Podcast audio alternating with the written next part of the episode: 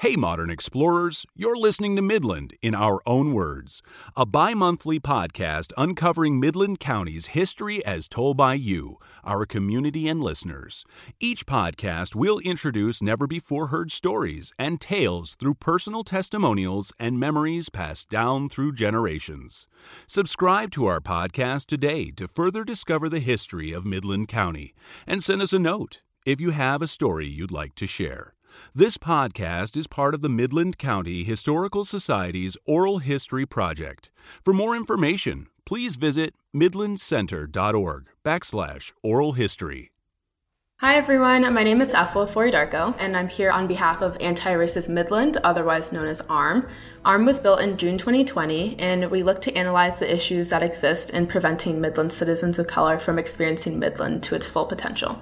At the end of the day, we're a bunch of young people hoping to find opportunities for reform while educating the greater Midland community. Our vision is for the Midland community to develop into a vibrant community in which all individuals, regardless of race, can prosper, engage, and receive support in the community. And we also hope for Midland to be really thoughtful on how we improve the community experience for all current and future residents. All right, so my name is Alpha Foydarko, and today is December 18th, 2020.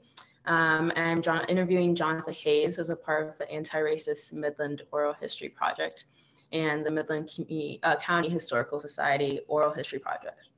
Uh, we are speaking um, virtually here on Zoom. Um, I'm located in Boston, Massachusetts, and Jonathan is in Midland, Michigan now. And uh, the purpose of this interview is to learn more about Midland's uh, racial history and to understand the ways in which race has affected everyday life for the, its Black community members. The goal of this project is to create a learning platform so that our community can understand our complex past uh, and how it informs our present, and additionally how we can work to get uh, better together to, for the future. All right, so to start off, we're gonna ask, I'm just gonna ask you some biographical questions. Um, and so what is your current place of residence?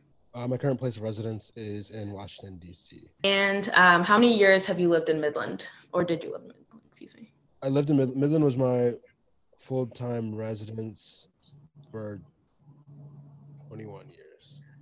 All right, so we're just gonna jump in. Those were all the biographical questions. Um, so first question is, how would you describe the culture of Midland? Starting out bold. the culture of Midland. Uh, I would say it's it's kind of unique in the sense that it's kind of like a suburb, but there's no real big metropolitan area nearby. Uh, so it's like a it's like a rural suburb of, of some sort.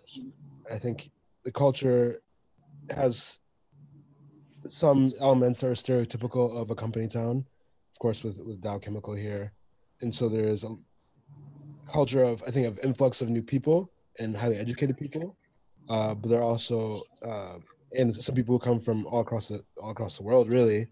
Uh, but there also is a confluence like a that that mixes with people who have been born here and have lived here for generations. Uh, so I think the culture is just very unique because you have a lot of this um, almost international mindset and global mindset mixing with um, one that is really, really community focused and community based. Um, and that can I think that can, that has a lot of benefits and a lot of, a lot of detriments as well. I think that one brings out a lot of ignorance that's based in the community, but also brings out a lot of open mindedness in the community. So I feel like um, the one might say that the, the culture Midland is a contradiction, but really I think it's just uh, I don't know. It's it's like a it's a mixed stew of different experiences and and, and cultures and uh, lifestyles. I think so. I think it's, it's very unique. Yeah, yeah, that's a good way to put it. Um, and so kind of going with that. So I know it's Midland is, you know, it's, it's one of a kind. And now that you've, you've left a little bit too, how is your, your kind of, um, well, first let me ask, what was kind of the racial makeup of your social circle in Midland? And then following that up with how has that evolved or changed um, since going to school and then now uh, relocating to DC? Yeah, growing up, I was more often not the only black person in my social circle I think a lot of that was because um, I ended up in a lot of advanced classes where structurally there are are across the country there's there's less black people and less diversity people of color. Um, not that I think that that's more of a structural education problem than anything. uh, but that that manifested and me being the often the singular black person in a lot of my social groups all throughout um, all throughout my my time in Midland, and that was that came with a lot of very unique experience as well. A lot of bullying and in many senses all throughout my time here, but also it was an opportunity to advance myself in some capacity and stand out in some ways, uh, where, whereas I may not have otherwise. So it's once it's kind of similar to the culture, and then there's a lot of good with a lot of bad. And then when I went to school, when I went off to university, that changed a lot. My social circle became a lot more black and a lot more diverse from many aspects: socioeconomic, gender, sexual orientation.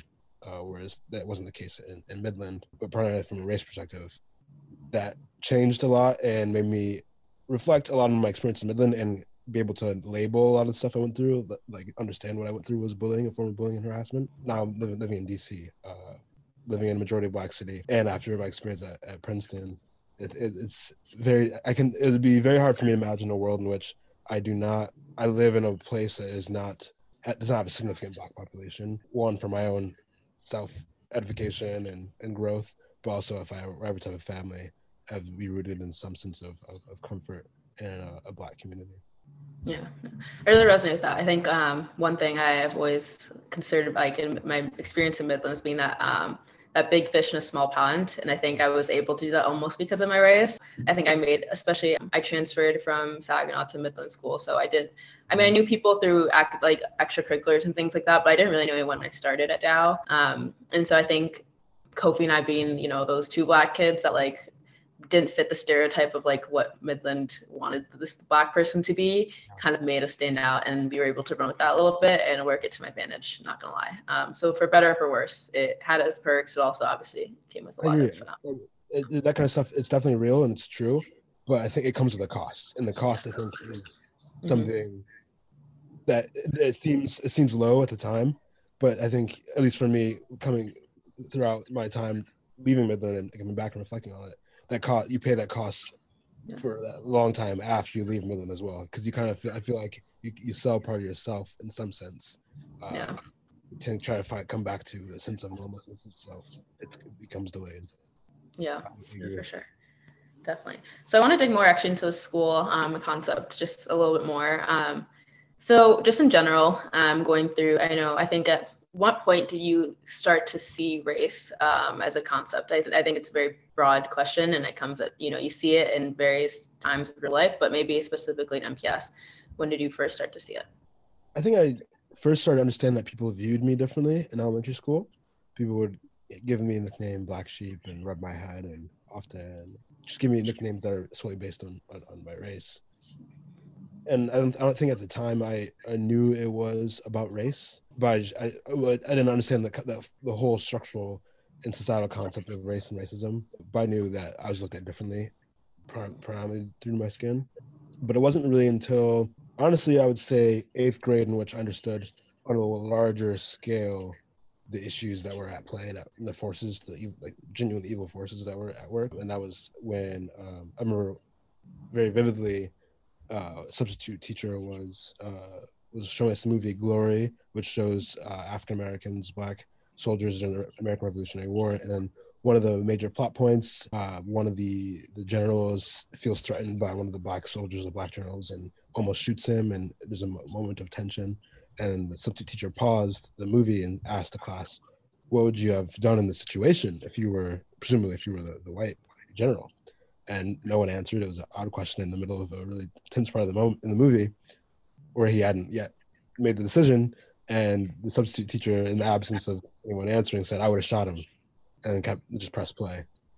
And then in that moment, I was like, oh my gosh, this is kind of similar. One, like those comments I've heard in my in my peers, but hearing it from someone, an adult, a responsible adult who's supposed to be in, uh, guardian of the, of the classroom, um, made me realize more so that this was a really a much deeper issue than my own experience and goes beyond me and extends to this idea of what's going on in society and in our own community really uh, this mindset and ignorance that happens. And so i think that's when uh, from there on out that became a, a big priority to me and something i was for me and something i always pay attention to.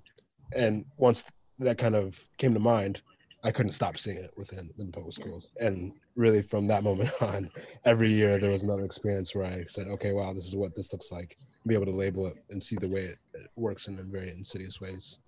And did you ever feel uh, consider you know, transferring to another school district? Or your parents was that something your parents had ever considered, or you and your family? Not seriously. I mean, well, for me and my siblings, so I have uh, siblings who are we are all uh, within similar age range, within four years, all three of us together and so growing up, that was never really a consideration because both my parents work here in Midland, and we didn't know too much about Saginaw public schools, and definitely weren't.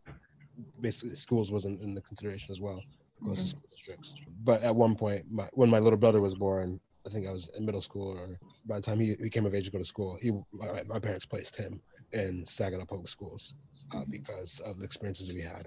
And I think by the time I, I graduated, my mom I remember her breaking down and crying and really apologizing to me and my siblings as, as we because I mean a lot of times growing up, a lot of the, the things that happened to us at an individual level and the things that that cost that the selling of ourselves happened in private. And that was a, a personal calculation that we all took.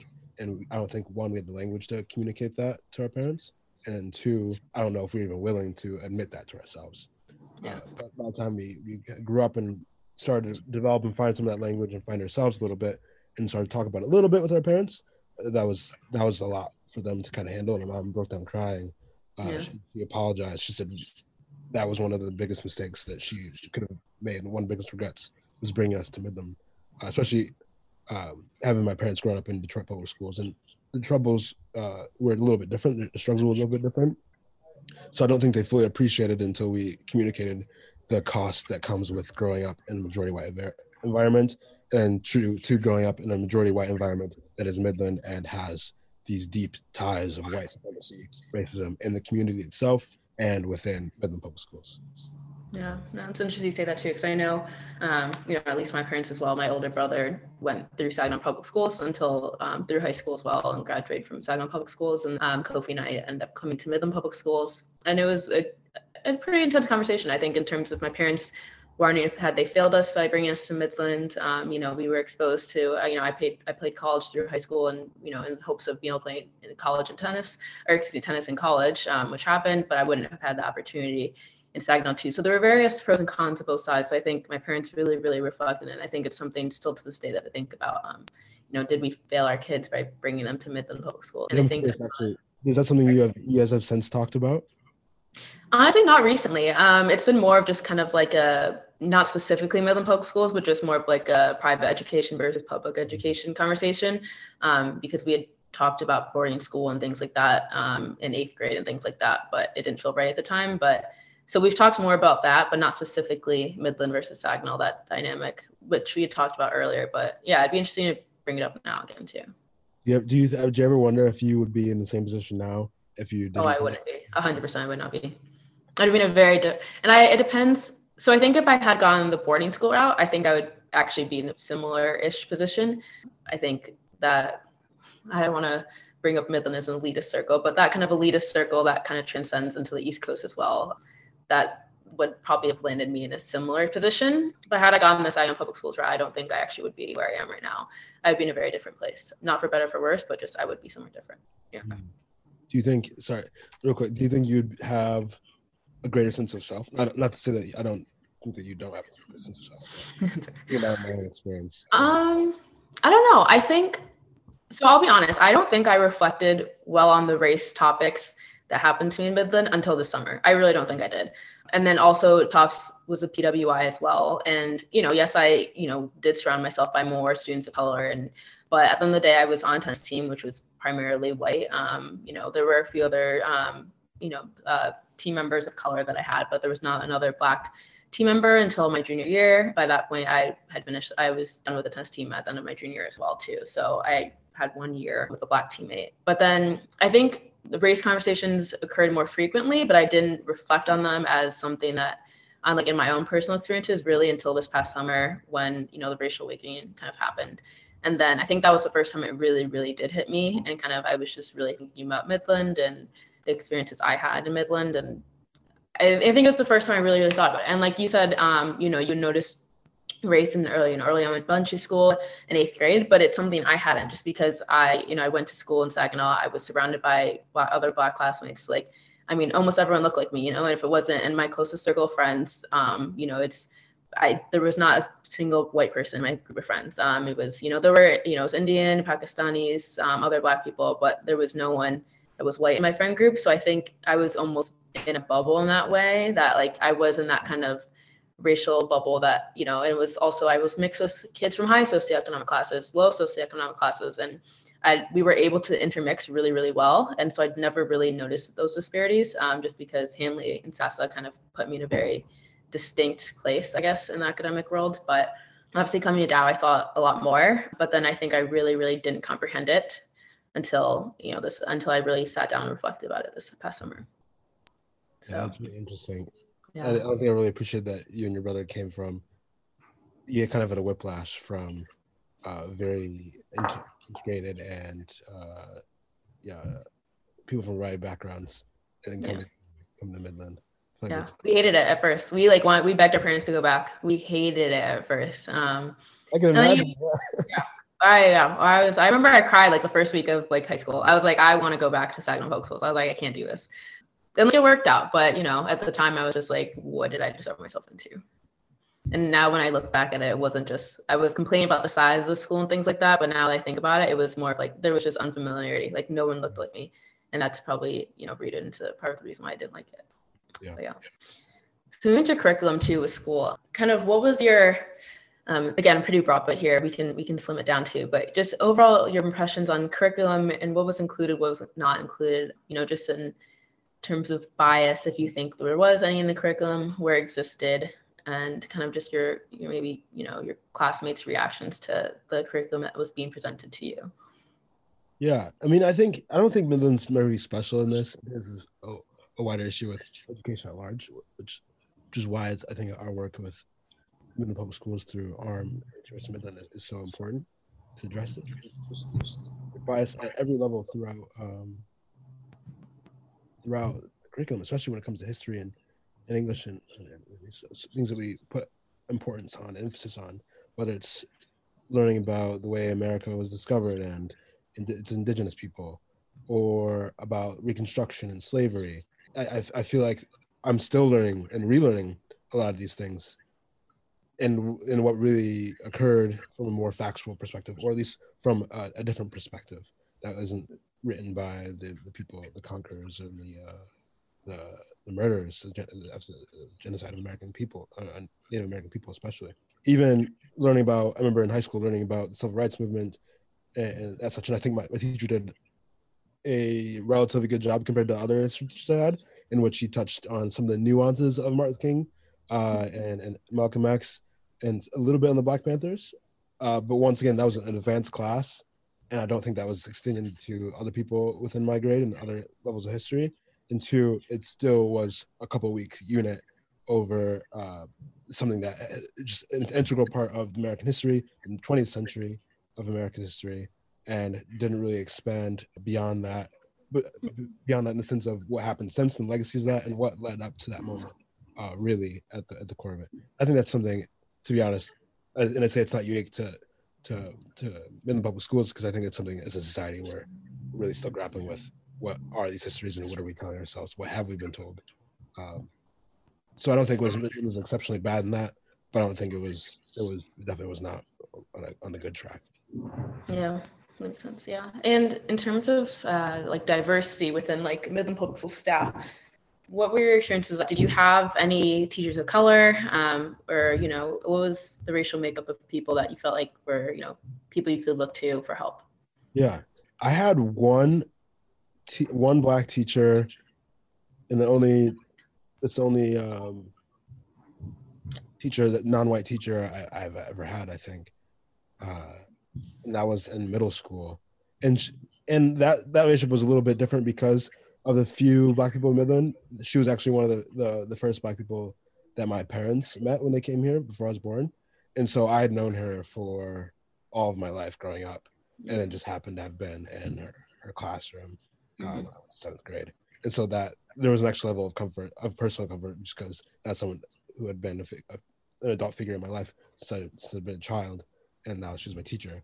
Um, but so that, that made it a little more complicated. But outside of that, I didn't have any other teachers of color. Uh, I know there was one other teacher of color or black teacher at Midland High School, uh, Mr. Chapman, but I never had him uh, as a as a teacher. But definitely, the absence was definitely felt. One, when it comes to curriculum and the way things are portrayed, whether it's my one English teacher reading Huck Finn and not really going to, to the depth of what the N word was and and really the kind of the, the more racial nuances of, of, of the book and the story, whether to economics and uh, the way government functions and things like that. I think the absence is definitely is definitely felt. Uh, and I wish there were more. One, just to see people in authority, people figures of places of authority that are respected by uh, the other people and my, by my peers.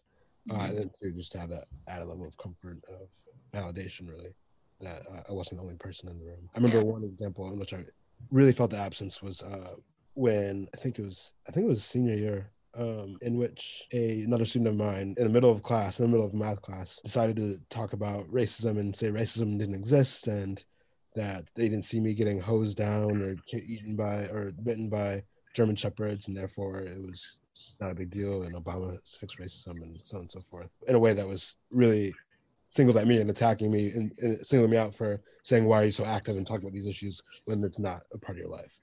And I remember everyone, the whole class looked at me, including my teacher, waiting for my response.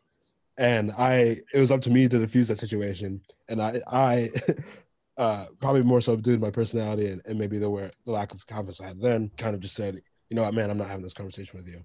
And the class proceeded as normally. But the teacher never once addressed the class, never once asked the student to to stop talking or even came up to me afterwards. Uh, and so that's those moments in which I really felt alone are, are the moments in which I would really appreciate being someone else, especially a teacher being in the room. Mm-hmm. Yeah, makes sense. And yeah, so saying that too is as well into the extracurricular kind of or volunteering sphere as well. Were there, what were your experiences like there? Did you find allyship and any type of leadership in you know extra like extracurricular um, activities, or what was your experience with that as well? Yeah, no, not really. Um, extracurriculars. I mean, I I I, I played tennis uh, throughout my time in Midland High School, and I remember. I don't, I don't think I honestly don't think the coach even heard this or even brought it to attention. But every time we go on the bus or something, people would uh, tell me joke joke and tell me to go to the back of the bus. So that they gave me a name, uh, Dark Wizard, which had nothing to do with any sort of magic or anything, uh, just to do with my complexion and the, the coach definitely heard that, but I don't think anyone made even made the connection. Either, either they didn't make the connection or they willfully ignored it. Uh, so I didn't really feel like I had any allies throughout any of my time at the Public Schools. Uh, it was almost it was entirely me myself diffusing situations, picking my battles, and uh, going when it was beyond my my reach. The times I did feel like it was uh, beyond what I could do to rectify the situation, then I would go to authorities. So then I think it made it seem like the problem wasn't as big of a problem, but more one-off situations. But it was really just persistent in every circle I was in at school, uh, constantly being felt. Mm-hmm. Yeah, and I don't. I mean, I didn't have the experience, but did you ever have? Were there any type of like working groups like experience um, with other students of color, not necessarily just Black students? Because I know that was like a limited number, but um, were there any type of kind of racial conversations happening with amongst students of color? When right around around time I was getting ready to graduate, I tried to get a group of black students together at Midland High School because I started to realize that a lot of the people who were expelled or didn't finish high school were black, and I had a feeling it was disproportionate. Never really got hands on data, but at least wanted to talk, have that conversation with some of my peers. A lot of a lot of them being from uh, mixed race background or um, relatively new to district, or to Midland, Midland Public Schools. So maybe the, the, the experience were different, which I think was important. Mm-hmm. And we came together and realized that we had a lot of a lot of common experiences. And then so we asked to have a meeting with the administration. We said, hey, these are things that we experience as seniors leaving Midland Public Schools and even Midland High. And this is something that you should definitely address if you're ever really going to fix these issues. And some of those issues we brought up were having more teachers of color, black teachers, and some so kind of similar demands that are made this this summer. But the administration at the time was like, okay, yes, this is really good. Thank you for taking the time to sit down with us, congrats on graduating. We'll see you later. And that was it. Very much of out the door conversation, almost like an exit interview. But I, I not to my knowledge, didn't really go anywhere. So we, um, and and maybe that was a little too late, too little, too late. Uh, but we definitely tried. And outside of that, I had some other conversations around race with one other black student and a couple other white students, and that's the group that helped uh, help me push for Martin King Jr. Day to be recognized and, and have that off back in my early days of, of high school and sophomore year. Mm-hmm. So, yes, to an extent, but never in the full robust way in which I feel like people are having the conversation now. Mm-hmm. Yeah, makes sense. All right. So moving, um, we'll briefly talk about kind of your work experience in Midland. Um, so just, I feel like I can give you the floor here, what your experiences were like in Midland um, and like socializing with colleagues and things like and managers, um, especially, especially managers, kind of anyway that dynamic and, you know, digging into that a little bit more. I just kind of want to hear your experience with that. Yeah, I had some, I had some experiences. I remember at the Midland, Midland, um, Midland Theater, the NCG Theater, I had one manager in particular, or supervisor rather, who would just make these jokes that he thought were funny. Like one time, every time he was making um, uh, purple cotton candy, he'd always call me into the room to make him sit there and sit there and watch him make it, and ask me if I liked Kool Aid and what was my favorite flavor and things like this. And that that that was really unnerving. And and he just would make constant jokes like that. And I remember as well, and I mean small things like that, interactions saying people can when I go to a dark theater they can see me, all that kind of stuff, blah blah blah. And then to a lesser extent at the H Hotel, I think that was because uh, I think in that sense like I came off as someone who maybe defied stereotypes, wearing uh, a suit often or right like dress clothes and uh, showing people the table. And that's in that sense the, the experiences I had were a little bit more um, come off came off as nice as nice, whereas customers uh, saying like, "Call me boy," or saying that they were so impressed with with me and whereas they weren't saying this to other people who were dressed similarly and in the same exact position showing them the tables. But just the shock of people like wow this is so impressive. Like i would think you like like what is your story? That kind of stuff. Yeah. Um, and so it was a little it was a little bit of both. And that didn't necessarily come from management and i never brought it to management's uh, attention to be honest just because i think at that point i'd come conditioned to dealing with it these kind of things myself and you know brushing off choose the battles but definitely an experience working in midland. Yeah. It's interesting you bring that up because um, i had also with friends was you know planning on working at a country club for the summer just you know golf with the club or like and or just like the um, at the pool and stuff. And actually my parents and my older brother told me not to do it. They said you can't do it because you're going to be, you know, the black the black person busting around the rich white people at the country club or a place like the H Hotel. So like they actually didn't let me do. And at the time, I was kind of annoyed about it, but I I realize now that how I would have been very irritated by the dynamic that would have happened had I taken that job. So in you know hindsight, um, I'm glad I didn't do it. But it's yeah, it's something that definitely has crossed my parents' mind even when I you know had even brought up the idea of working at the country club. Yeah, I think that's quite wise, and I think not only for your own safety and mental well being but I don't think it people work there would benefit from seeing black person clean up after they were catered to them. Exactly. Yeah. Hundred percent. Yeah. Yeah. No, definitely. So also now, um, kind of moving the discussion a little bit more to Midland and your experiences directly. Did you ever feel comfortable enough to like bring up race to talk with friends or neighbors or things like that? Kind of did you i like i know you you kind of hinted at you know keeping most of these conversations within yourself or at least your family but did they really ever expand outside of that circle i think at a very very surface level mm-hmm. i think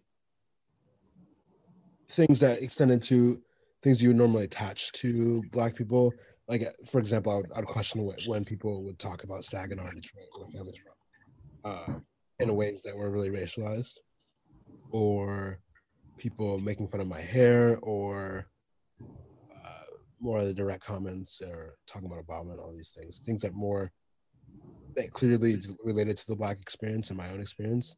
Mm-hmm. And it was always reactive.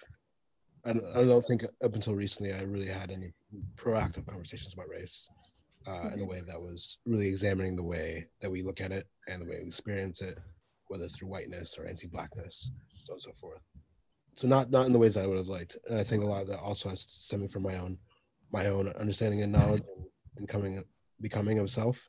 in ways that I can talk about, identify, and, and really have these robust conversations. Mm-hmm. And do you think that's evolved, like um, just in, like Midland's openness to having these types of conversations, or just Midland's overall stance on race? Do you think it's involved even in the time that you've been away to coming back now and being a little bit more aware of everything?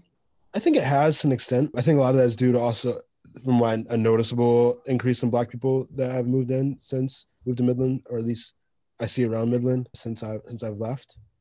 And I think this summer especially has started a kindling of sorts of racial conversations. I don't think we're really got have a full fledged flame going, a steady flame going, but I some people are more open to it, at least understanding some of the basic terminology and knowledge and the way structural works at large. Mm-hmm. I don't think we're we're fully there yet to have those nuanced conversations as a community, uh, just because I think it's really hard for people to to realize that this community that a lot of people love is not loving to everybody that's here and that mm-hmm. not everybody here has a positive experience with them yeah. specifically because of the racial dynamics and experience of people of different racial backgrounds and i think that's gonna that reckoning is gonna continue to happen and i hope uh, we can continue to push that but uh, marginally marginally it's an it's it's an improvement it's progress i don't want to deny the progress that has made yeah I mean, we I don't think of a community we have even still fully reckoned like really come to terms with the fact that we had white supremacist rallies here early on the 2000s. And yeah. after Obama was elected, the guy stood on Eastman with uh, a KKK outfit and a, and a, rifle. You know, we haven't really, as a community, talked about these our past fully. I think this is. I mean, that's why I hope this this interviews will will start to bring light that we can't just forge towards the future and a progressive community without really examining and picking apart the ways that we have interacted with the community, the ways we have failed many members, really, really important, influential members of our community, and people who maybe aren't important or influential, but just live here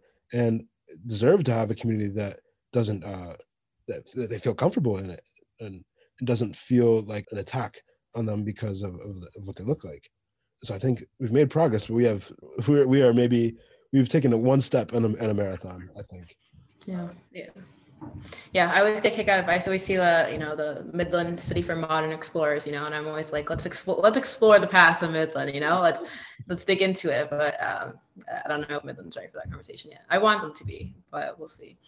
So that brings me to kind of um, your work with ARM, um, and so you know, I as an interviewer, I obviously know what that is, but just a for the historical records, I guess we can we can discuss a little bit what it is and what we really hope to get out of it, and where where do we think? Actually, we'll we'll start with that. Where what is ARM, and what what do you hope to get out of ARM? Yeah, ARM is a, more or less an education slash advocacy group based in Midland, Michigan, and it came to terms with everything that happened in the summer in summer of, of 2020 with the murder of George Floyd and Breonna Taylor and kind of just the, the racial unrest and the reckoning that happened this early this summer and realizing Midland kind of all I think for me personally, my last four years of reflecting on my Midland experience kind of came to a point and we said, okay, wow, now was in a window of opportunity uh, with the rally that was being organized and helped organize through Women Women of Michigan Action Network. Realized that this is a point where I actually can I have the language now and I have the platform in which you can really really address this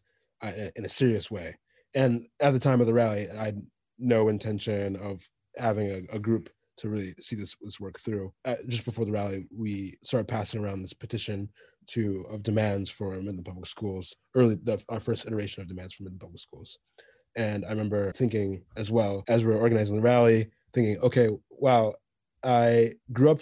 I now have a lot of, of friends of color from my school and world experiences, and but I also know many Black people in Midland that I was I was never really friends with, even though I knew who they were and never just had the opportunity to connect. And that I really reflected on that. That was just just how isolating the experience is being a black person in Midland from other black people. Because I feel like you're constantly fighting this internal war of trying to one take advantage of the opportunities you do have, partially opportunities you have because of race, but also trying to fight back and choose the battles in which you're constantly thrown into these these racial dynamics and these awful experiences, at least from my experience.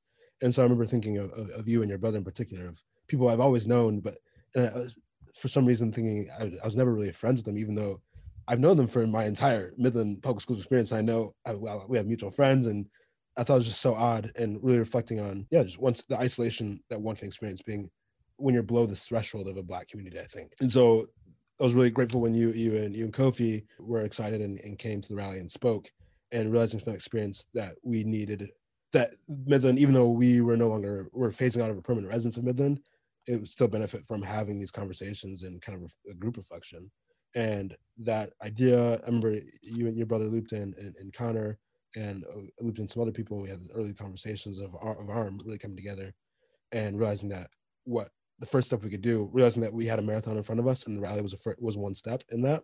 That what we could do is extend the education that we've benefited from outside of Midland and bring it back to Midland and give people and provide language for for what's going on here and across the country and really look at concrete steps in which you can do to address this beyond just education. And that's where the advocacy comes in. And so that's i think that that birth of arm really encapsulates what i think hope the aim of arm is to be. One to break down these barriers of isolation for people of color communities of color provide a platform for people to kind of discuss their experiences and and educate others and others to learn but also the, a platform from advocacy for for real sustained change.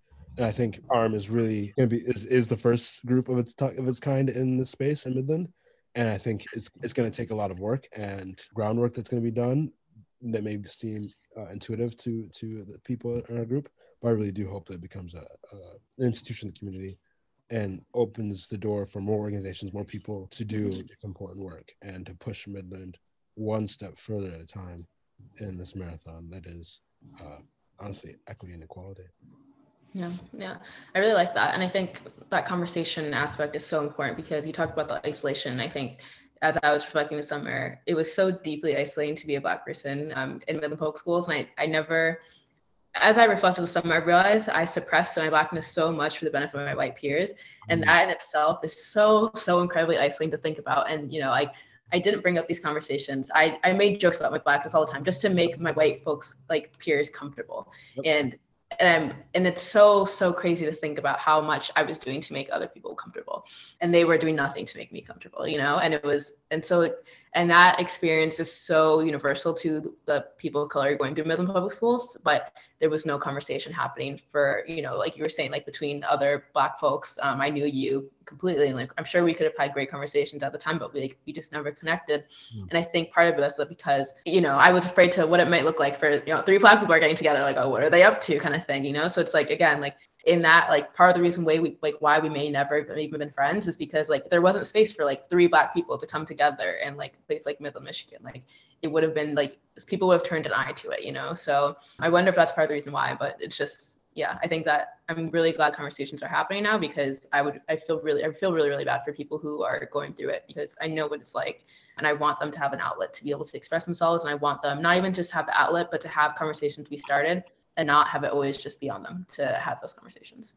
I agree. I think I think you hit on a really important point for us at the time growing up in Midland, and I, I think it's different now. I hope it's different now, but I think we were conditioned so much to constantly give space to others and accommodate and and make ourselves smaller to make other people feel comfortable in their own space. And I think for us to have been friends and connected at that time would have demanded for us to take space, which I don't think we were really ever.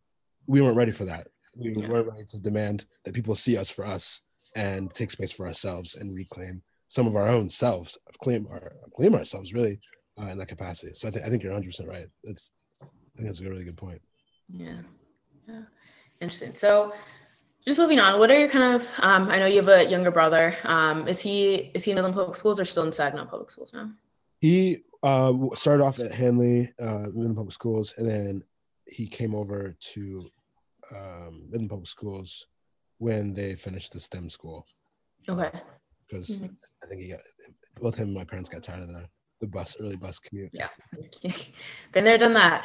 That was not the grind. So, what do you think his experiences with race are, and how do you think um, they have differed from your experiences? Mm. Are you optimistic with the changes that have happened, or are you are you still frightful that your brother will have a similar experience to you? Yeah, that's a good question, and that's something I actually was just talking to my mother about this morning uh, because multiple things. So I'm reminded early on, before he was even in school, he had uh, so my mother had used to have a daycare, and so a few kids around his age would always be in the house, and he became really good friends with a couple of them.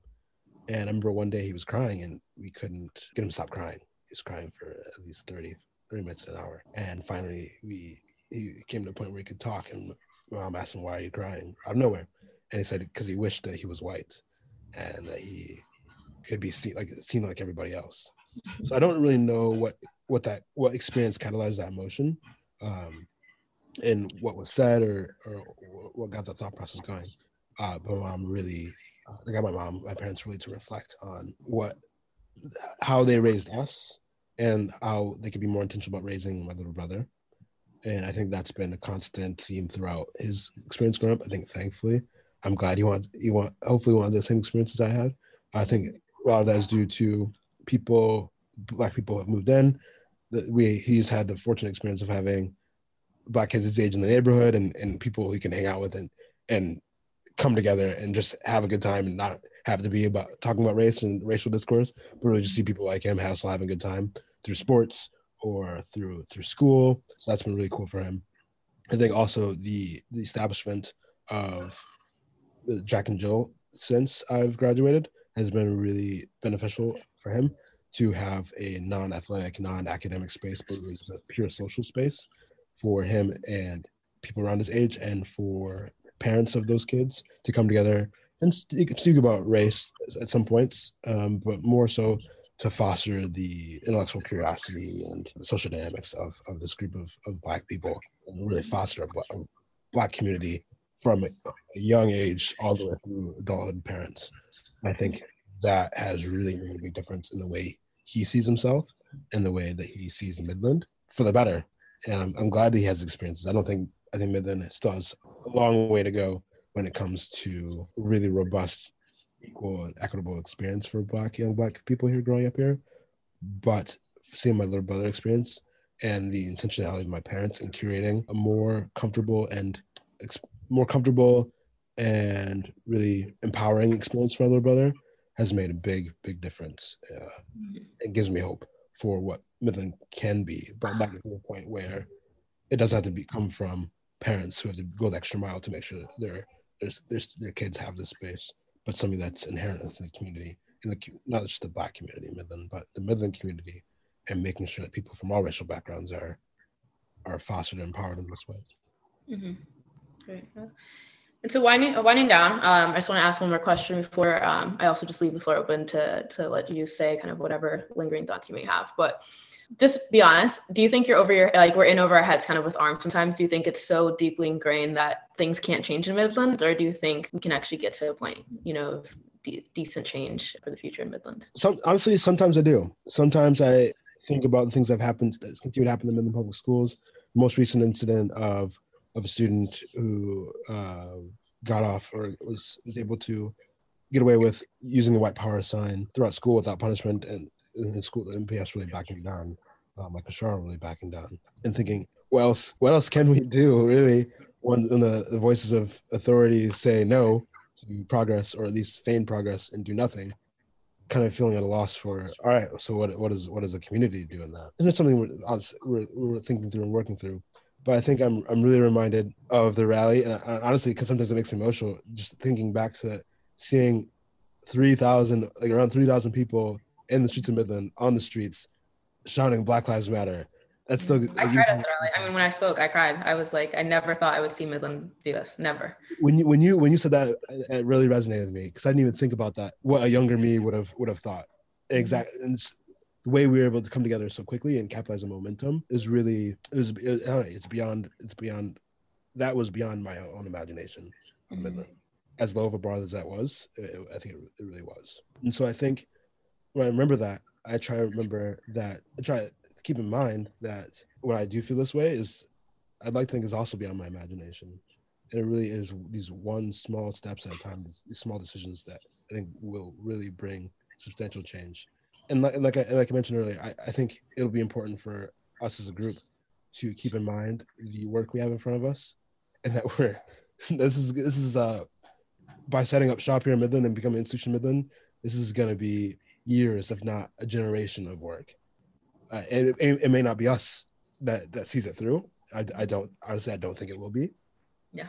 But the fact is that we are laying the groundwork and the foundation and really getting the early seeds for a robust and really progressive and, and open-minded community, an empowering community for all of its residents. And that's gonna and that's going to take the basics of educating people, educating people on systemic racism, right? We can't, we're not going to be at this point of having these nuanced conversations, and that can be really frustrating personally. Uh, but I think if, if we're patient and taking the time to patient and meeting people where they are, but also pushing people where they are, um, I, I, think we will be able to make a difference. So yes, I do feel like we're over sometimes overwhelmed and feel like over our heads. But I think back of the incredible group that we're working with and what we've done so far, at least the awareness we brought, I am really feel a lot of hope and gratitude and imagination for what, what could be possible. If I thought rally was impossible before, what's the next impossible thing that we can push towards? Yeah, I, honestly, I think I don't, I don't, I've become maybe I, I, don't know if you noticed on the meetings more recently, I've become a little more sentimental just because realizing how incredible each of the people involved in ARM is. And mm-hmm. the fact is that the majority of us aren't residents of Midland anymore. And we owe nothing to this community. I don't I mm-hmm. don't think. I think people would make that argument. But just the the pure love and of of I think of each other and of some the many good things that happen in Midland really are pushing to see it grow and be better. And that that really that genuinely inspires me. And yeah. that keeps me i think going. And i think arm keeps arm going. Yeah. No, it's great you say that. Yeah i definitely i think actually arm was a good step for me because when i left midland i was so done with it. I was like forget it. I'm done. I want nothing to do this place. I'm like coming home for when my when I see my parents, even my parents, I was trying to convince them to move. I was like, I'm done with this place. But it's a weird tie. I don't know, weird connection that it just they call it the Midland Bowl for a reason. It, it always there's some adherence to it that you kind of have that you that makes you come back, and I'm glad we're doing it. And then you know, yes, at a similar point, I think just we think of how tired we are. Um, but like in this project, we're interviewing people who moved to Midland in 1970s, and I cannot imagine like how tired they are. Um, so it puts things in perspective, you know, like it's like that is you know three of my lifetimes you know ago uh, like they moved to midland and you know i'm also interested in just you know gaining perspective for this project too because yeah there's they've paved the way. Now you know we're transitioning try to pave the way for the next people and hopefully at a certain point people aren't going to have to keep on paving the way for other people and it will just be where we want it. We'll be we'll reach the promised land that you can say. But yeah i don't know. Do you i just want to leave the floor open for any other comments you want to leave and um, but also thank you for your time today too I think you're right. I think you're right, especially when it comes to people who have come before us. I mean, we're not the first people to have these conversations in Midland, first Black people even. And I think projects like this are really important to gather that information and the learnings and stuff, so we don't have to re- keep reinventing the wheel and reinventing the conversation, especially when that ability to do that becomes less and less each year as one people move away from Midland, and then also the the old Midland population, Black Midland population, uh, will eventually die off here. And so, taking that institutional knowledge and really coming together and putting it all in one spot so we continue to educate people, us, ourselves, and people who are coming behind us as well. Everything, every, I just want to echo what you said to that point. I think that's that's a really powerful thing to think about, the paving the way for the people. I hope that's what I hope that's what we've done. I try to think back and I hope that we've done some good here. and hope we continue to do some good. We're not gonna do everything perfect. I haven't done everything perfect, but I think in this case it's it's important to at least try. And I'm grateful for the conversation. Yeah, no, thank you, Jonathan. All right. Well, stay safe, be well. Um, thank you again for this, and we're excited to see where where the kind of what gets extracted from here and what what we can see in the community. And I'm sure this will be long in the Midland historical yeah. book. So thank you so much. Thank you. See you later. Bye.